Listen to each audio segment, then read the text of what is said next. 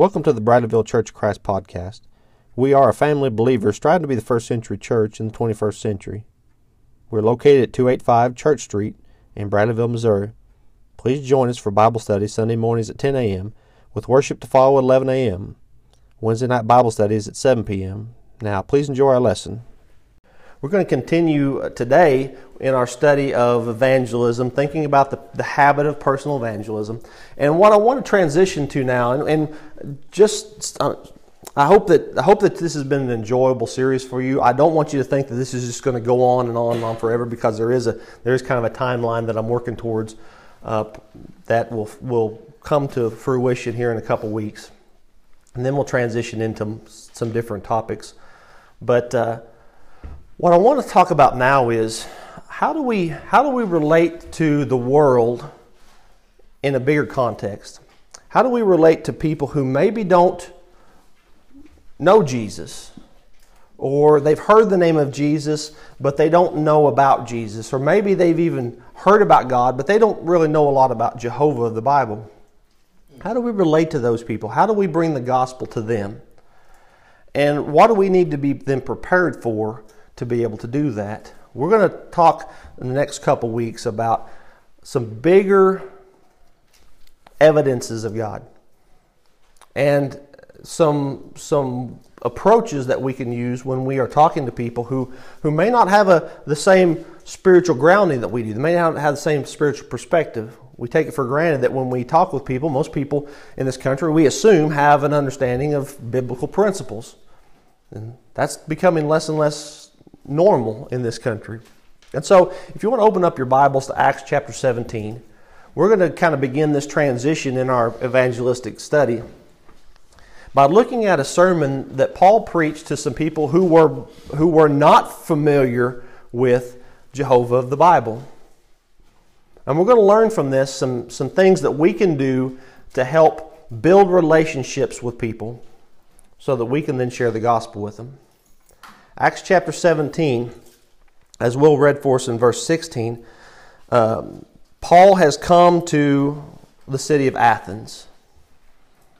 Now, Athens is one of the major uh, city states of the Grecian Empire prior to the Romans taking over. And it was each each of these big cities, these city states, had their own kind of characteristics. You had Sparta, and they were known for. You ever heard the term Spartan? You know, when you go into a building or room and it's just plain Jane. Right now, our our auditorium is kind of Spartan. There's not a whole lot of color or flash or excitement to it. It's it's functional. The Spartans were functional, but they were warriors, and they they they lived a Spartan lifestyle. The Athenians were ideological. They were philosophical. They were always, and we'll see that as we get into this. They were always looking for something new to learn.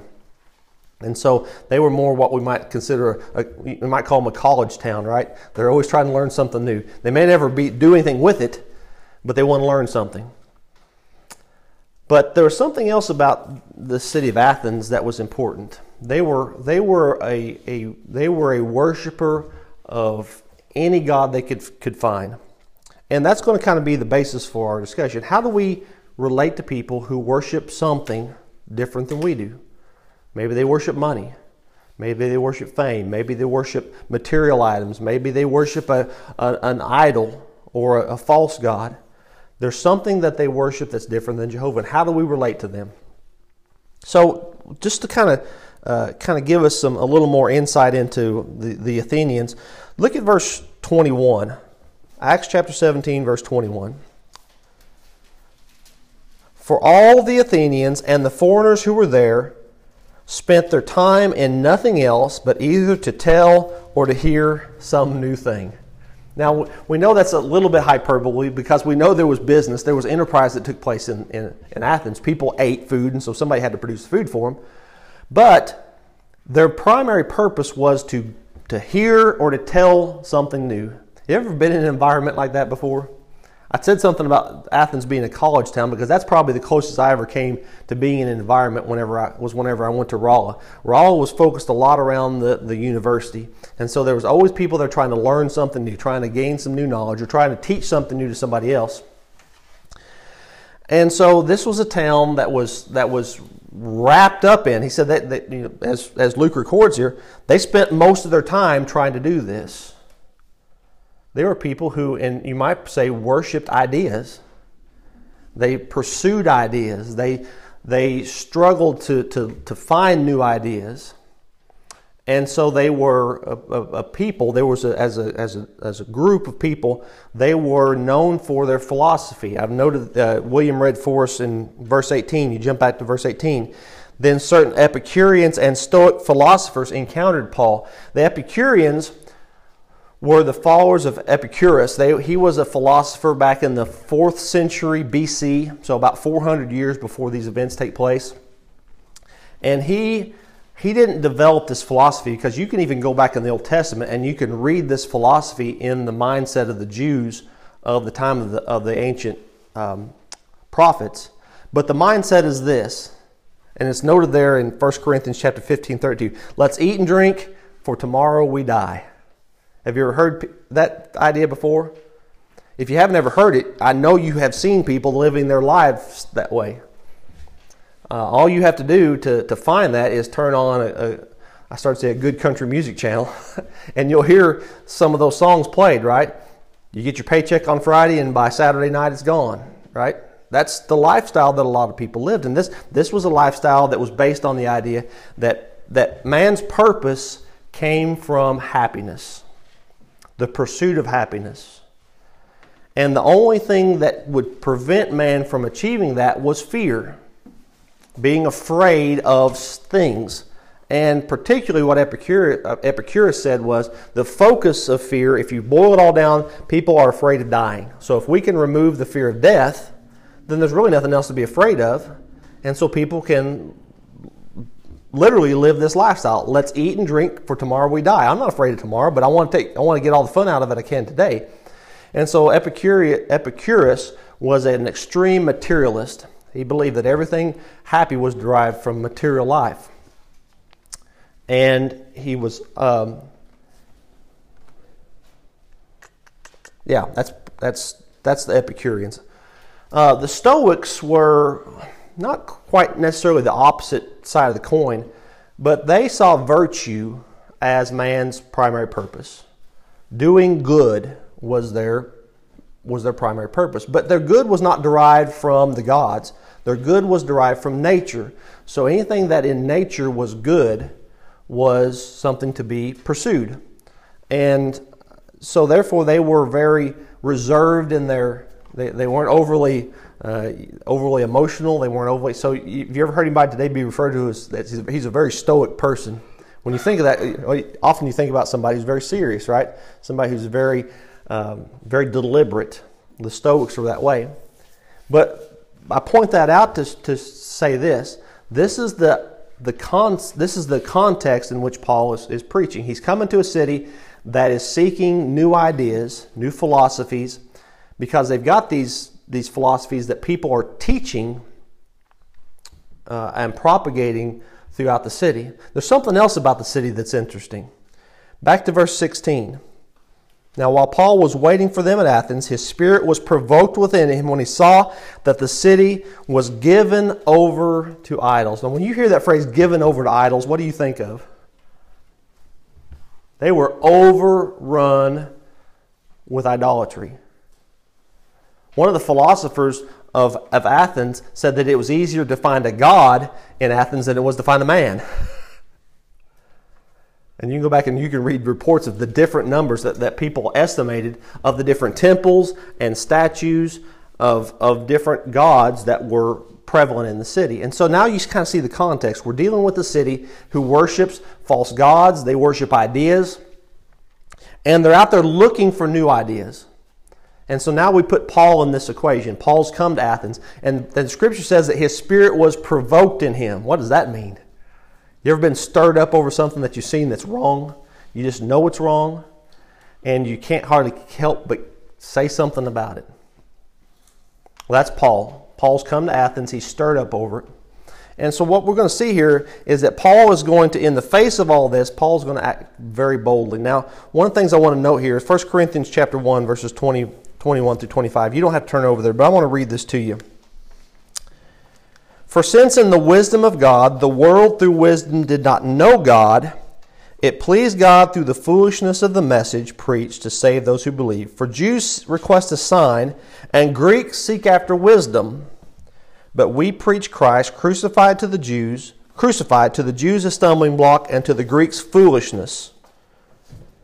But to those who are called, both Greeks and Jews, Christ the power of God and the wisdom of God, because the foolishness of God is wiser than men, and the weakness of God is stronger than men. Now that's kind of the theme for this whole this whole sermon, and really this series is God's foolishness is wiser than any of the wisdom that man's ever going to come up with.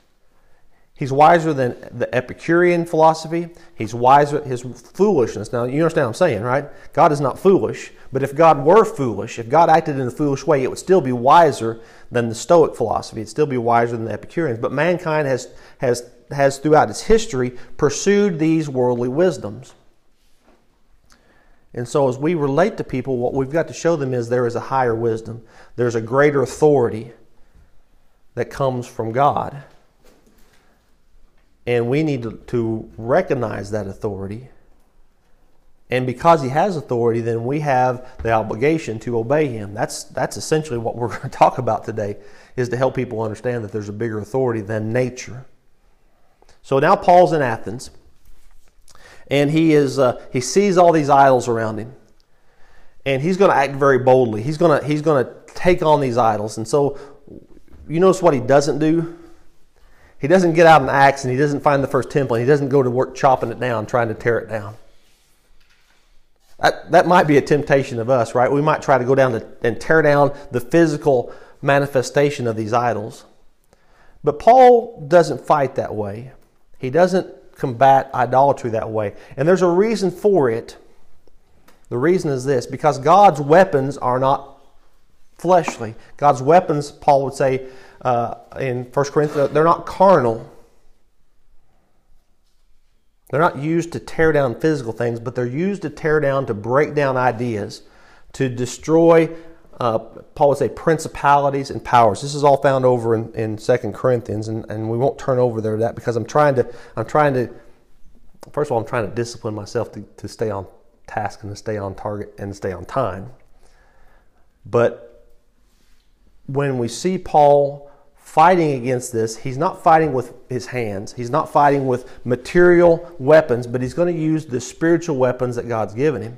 And that is ideas, that's concept, that's philosophy that comes from God. So let's, let's start to break down this, this uh, um, start to break down this situation, and particularly the sermon, and see what we can draw out of it to learn. Verse 17 Therefore he reasoned in the synagogue with the Jews and with the Gentile worshippers. Let's stop right there. First thing to note is Paul didn't neglect those people who believed in Jehovah. You remember Jesus, when he sent his disciples into the world, their first instruction was to go to the Jews. They were always to go teach the Jews first, and then the Greeks, then the Gentiles. And Paul never neglected that. He always went to the synagogue first. He went to those people who were Jews and those who were God fearing or God worshiping people. There were people in the first century who were Gentiles. They had not been converted to Judaism, they had, the men had not been circumcised, but they feared Jehovah. Can you think of an example of somebody like this? You go back to Acts chapter 10 and you read about a man named Cornelius who was a God fearing Roman.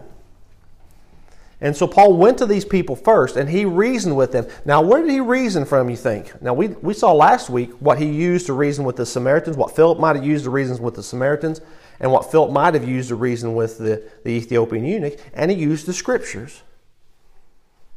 He most likely went back to Isaiah and to the prophets, and he showed them from the scriptures how that the Messiah was prophesied, that he would be a suffering Messiah, that he would die, and that he would be raised again. And he would have showed that from the scriptures. And so we see Paul here with the Jews and, and the God-fearers, the Gentile worshippers, doing that. But notice what else he's doing. And in the marketplace daily with those who happen to be there. Now, what we know, what we already know about the Athenians this shows us that Paul's fitting right in with them, right? What did they want to do? What was, what was their favorite thing to do? To hear something new, to hear something that they'd never heard before. And, and so Paul sees that as an opportunity and he goes into the agora, the marketplace, and he begins to preach about God there. And he gets the attention of some, of some, some teachers, he gets some, the attention of some, uh, some philosophers. Verse 18 Then certain er, Epicurean and Stoic philosophers encountered him and said, What does this babbler want to say? I love that. You know what the Greek word there for babbler means? It literally means seed picker. We'd call them nitpickers. What does this nitpicker want to say? All right? They, they hear what Paul's preaching, and it sounds foreign to them. Now, what's interesting here is the first thing they do is they, they, they start to kind of run down Paul because in, in, the, in their mind, what Paul's preaching is inferior to what they believe. But they still want to hear it, right? Because it's new and they haven't encountered it before. And some said he's a proclaimer of foreign gods because he preached to them Jesus and the resurrection. And so they had never heard about Jesus before. What's, that, what's something else we know about the Athenians? They were not afraid to worship a new God. And he's a proclaimer of a God they'd never heard of before, this Jesus, and the fact that he was resurrected. And so now Paul has their attention. And so he's invited to go up on Mars Hill or the Areopagus, depending on the version you're reading from. Verse 19, and they took him and brought him to the Areopagus or Mars Hill, saying, May we know what this new doctrine is of which you speak. Now, it's very interesting to me. Mars was the Roman god of war. Ares was the Greek god of war. So they take him up on the hill of the god of war to preach the Prince of Peace. They take him up there to preach Jesus. And now we're going to see Paul get into his sermon. And what I want to note here, and what I want to note is a structure that Paul uses to be effective in his evangelism when he's preaching to some, some people who don't know about Jehovah. They take him up on the, on the um, uh, verse 20, for that you are bringing some strange thing to our ears, therefore we want to know what these things mean. Now skip down to um, verse 22. Then Paul stood in the midst of the Areopagus and said, Men of Athens, I perceive that in all things you are, depending on the version you're reading, New King James says very religious, the King James says superstitious. Either one of those, what they mean is you are overly zealous towards things of a spiritual nature. Is that a bad thing? You got people who are interested in things of a spiritual nature. So he said, I'm going to take advantage of it. Now, so what I want us to see here is Paul is looking for, I use the phrase the hook. When I say the hook, what, what does that mean? He's looking for something to hang his preaching, his teaching on. And I don't mean this, I don't want this to be, to, I don't want you to think about this as a gimmick. This is not a gimmick. But anytime we're going to build a relationship with, with people, we've got to find what the hook is. How do we build this relationship? How do we find something that we can hang this relationship on? And what Paul's going to use is the fact that they are open to worshiping gods they're not familiar with. And he keys in on one particular God. Verse 23 For I was passing through and considering the objects of your worship, I even found an altar with this inscription To the unknown God. They were so superstitious, they were so religious that they didn't want to miss any gods. And so they put up an altar to this God that's unknown to them. And Paul's going to use that as the hook. There's the hook, right? You're worshiping a God you don't know. I'm going to teach you about him. I'm going to proclaim things about him so that you can become more familiar with him. And based on that, then I'm going to transition this discussion into a, a discussion about Jehovah God and Jesus. Now, in future lessons, we're going to talk about the about things we can use. Again, I don't mean this to be a, a, gimmick, but we're going to talk about things we can use as a hook. What can we hang religious discussion on with people who don't have a concept of the God of the Bible? We're going to talk about that in some future lessons. But let's notice what Paul does here. He sees that they are a worshiper of a God that, that they don't know, and he's going to use that to his advantage to teach them about the God of the Bible. Verse um, 20.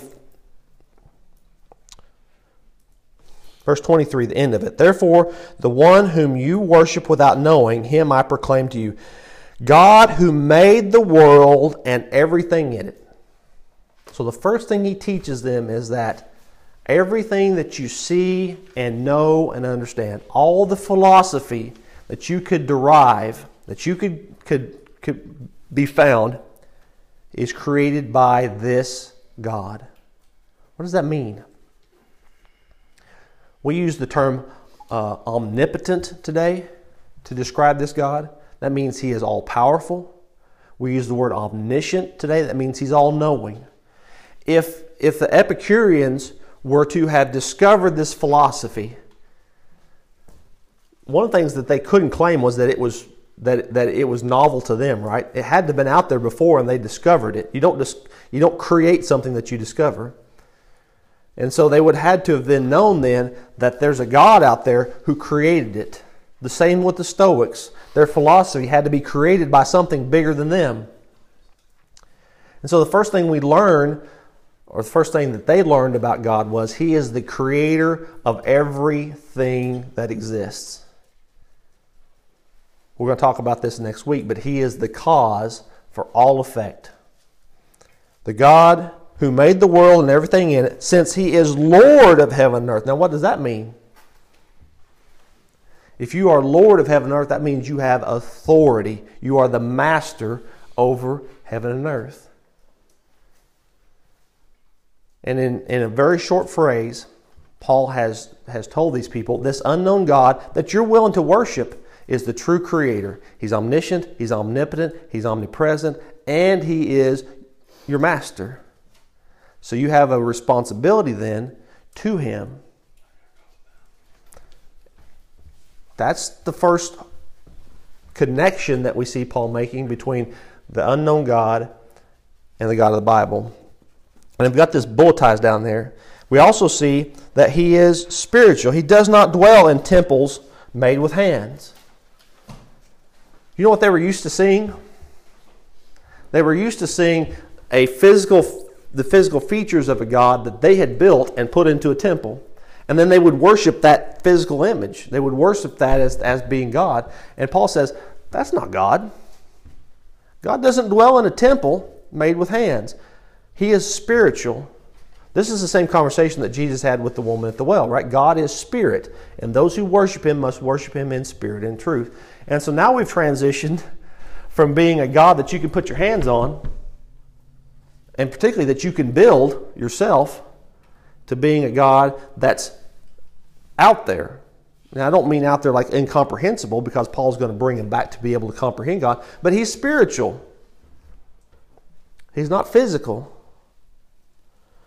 And he made Oh, verse 25, nor is he worshipped with men's hands as though he needed anything, since he gives to all life, breath, and all things. And so now we see that he doesn't need us to exist. The gods that they had created needed them. Zeus never set up his own temple. Zeus never created his anything of himself. Anything that Zeus or Apollos or Ares or any of these gods that they worshiped had to be set up by them.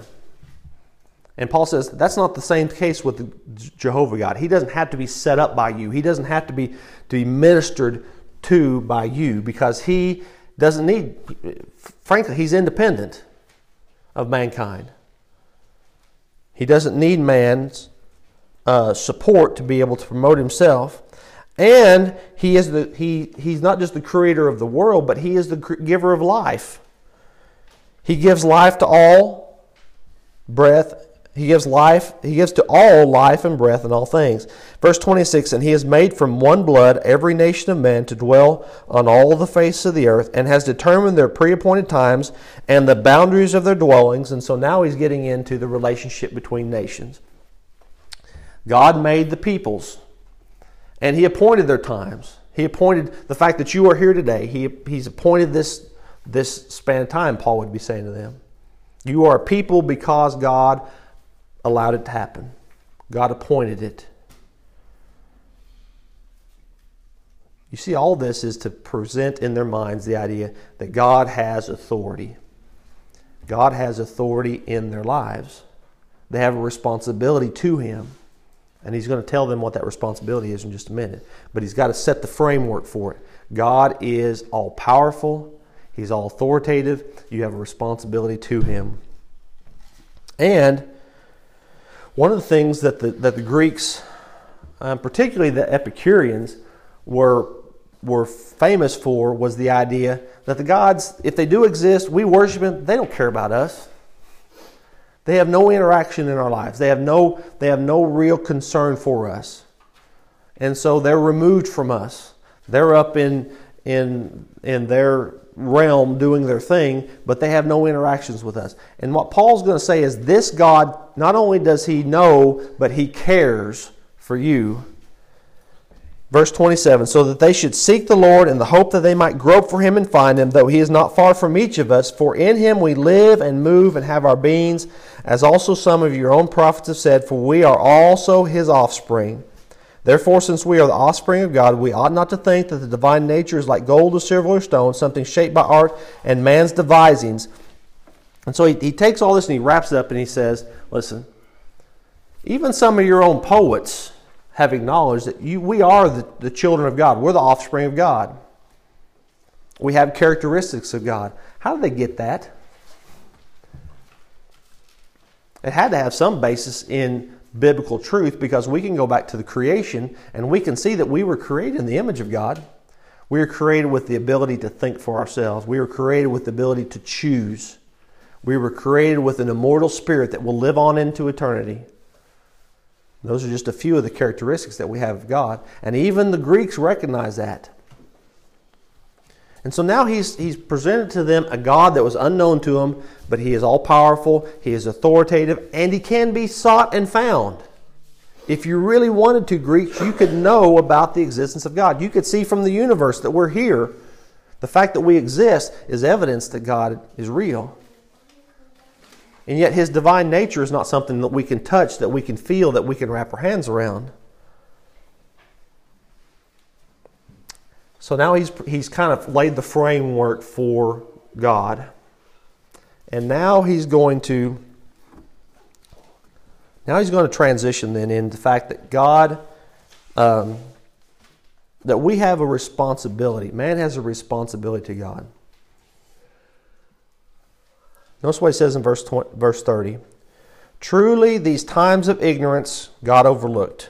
there was a time when God winked at the King James says, this foolishness or ignorance that, you, that, that you're seeing manifested right now, this worship of creatures, the, the pursuit of ideas, the, the idea that let's eat and drink for tomorrow we die. At one point in time, God just, Paul says he, he winked at that, he overlooked it. But now he calls all men everywhere to repent.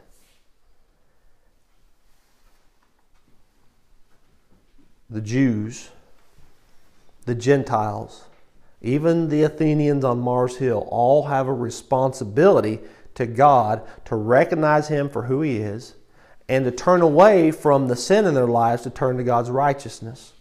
That's the responsibility of all mankind. you notice here he doesn't get into a lot of detail on what repentance looks like. That would that would be in a future lesson, right? You could get into the detail, but the idea that you need to change your life, you need to change from whatever we're doing right now that's in opposition to God, we need to change is important.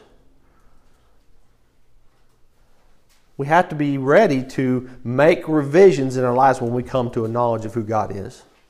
We need to be prepared to accept his teachings and to to follow them. And so there's a need to repent. And here's why. Verse 31 Because he has appointed a day on which he will judge the world in righteousness by the man whom he has ordained, there is a day when God is going to judge the world. Do you see why it's important to teach people that God has authority? If. Uh, if I didn't know that that police officer driving behind me on 65 had the authority to pull me over, he's no different than any other car out on 65, right? I could slam on my brakes. I could run as fast as I wanted to. I could swerve from lane to lane. I could act however I want to. If, if I didn't think he had the authority to pull me over, I don't care who he is. But I can guarantee you, almost every one of us in here, I'm, I'm, I'm surmising anyway, when they see a Christian County sheriff or a Taney County sheriff or a Greene County sheriff pull up behind them on the highway, they check themselves, right? What do you do? What's the first thing you do? Typically, I look down my speedometer and I see what I'm running, right? And if I and if necessary, you know what I do next? I repent, right? In sackcloth and ashes, if necessary, you get on the brakes, right? You get you get into a situation where you're prepared to meet your authority, and that's the point at which we need to help people get to. It's one thing to recognize that there is a God who's all powerful that created the universe. It's, it's, it's, a, it's important that they understand that God has the authority in our lives, that we have a, a responsibility to God. But where the real meat in the gospel lies is the fact that we are someday going to give an account to this God. And He has appointed a judge that's going to oversee the accounting and here's what he did to testify to the authority of that judge. He said in verse 31 He's appointed a day on which he will judge the world in righteousness by the man whom he has ordained. He has appointed a man to be the judge. And he has given assurance of this to all by raising him from the dead. There's Jesus, right? Now he's gotten into the gospel. And from there, he could begin then to preach about Jesus. When, when we first read this, it may seem complex to us. How would we relate to somebody who is unfamiliar with the God of the Bible? How would we teach them about God? It can be very challenging. I'll just tell you the truth. That's, that's a challenge to me sometimes because unless we've practiced it, unless we've broken it down into these elemental steps, sometimes we forget and we want to get stuff out of order. But if you go back and you look at what Paul did, the first thing he did was he found a hook. He found something in common that he could relate to those people that he's teaching. The hook was the unknown God. We both want to worship this God, right? Yeah. Well, let's figure out who he is. He's the creator of the universe, he's the giver of life. He's the one that set the bounds for mankind. And that means he has authority in my life, and he has authority, he has authority in your life as well. And He's, he's set up a way where we can know Him, where we can seek Him, and we can find Him if we grope for Him. But you know what? We don't have to grope for Him. He's given us a book that we can read. He's given us a roadmap to get to Him. But He's also a set a day when He's going to judge everybody. He's going to judge. He's going to judge His followers, but He's also going to judge those who are ignorant of Him in righteousness. And He's appointed the judge, a man whom He testified by hanging Him on a cross and raising him from the dead. That's essentially what Paul preached here. And if we can practice that process, sometimes the most tricky thing might be finding the hook. What can we find that, that's, that's similar between what we believe and what you believe, right?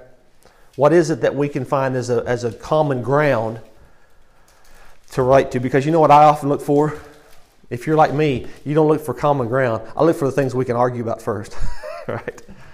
Let's find things that we can that we can struggle over first.